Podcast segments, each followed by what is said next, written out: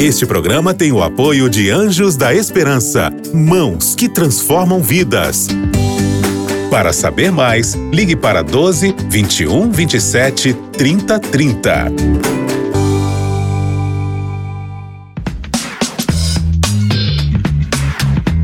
Pensando bem.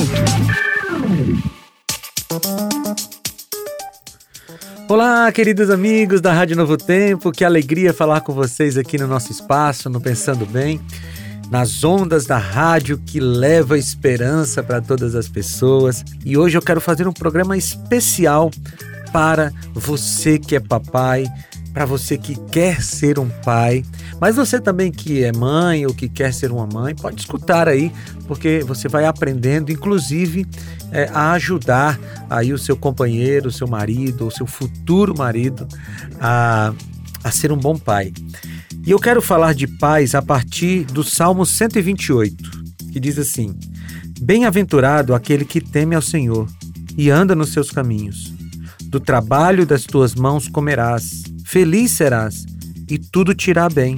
Tua esposa, no interior da tua casa, será como a videira frutífera, teus filhos, como rebentos da oliveira à roda da tua mesa. Eis como será abençoado o homem que teme ao Senhor. Eu gosto muito do Salmo 128, ele é o salmo da família, o salmo da felicidade no lar, né? E esse salmo, ele é um salmo didático, um salmo chamado de sapiencial, porque ele ajuda aqui a entender como é que nós podemos alcançar a felicidade no nosso lar. E o personagem principal do Salmo 128 é o homem, o pai, o marido. Se você perceber aqui, começa dizendo que é feliz ou bem-aventurado aquele que teme ao Senhor. E quem é aquele que teme ao Senhor? É aquele que trabalha e do, do trabalho das suas mãos ele come. É aquele que a esposa é abençoada no interior da casa. É aquele cujos filhos são abençoados, são como rebentos da oliveira, frutos. Ou seja, quando o homem, o pai, se responsabiliza espiritualmente pela sua casa, ele tem muitos frutos positivos. E queridos, deixa eu te falar uma coisa. É, nós vivemos em um período da história em que essa responsabilidade espiritual pela família está cada vez mais rara. Nós vemos muitos homens por aí querendo ter sucesso profissional, querendo ser graduados, querendo ter títulos, querendo ter, estar bem colocados na sociedade.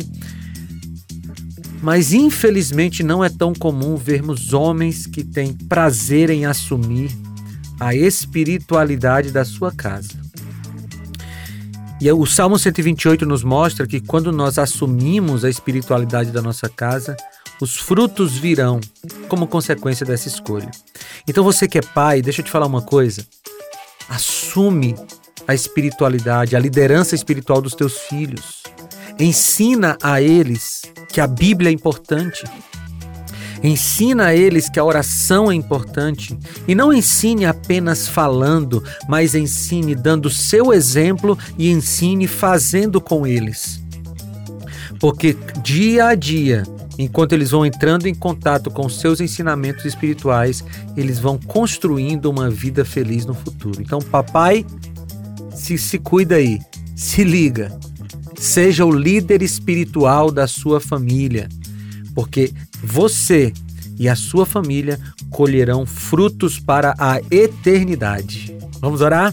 Senhor, abençoa cada pai que está aqui me ouvindo nesse momento, para que sejam líderes espirituais da sua família.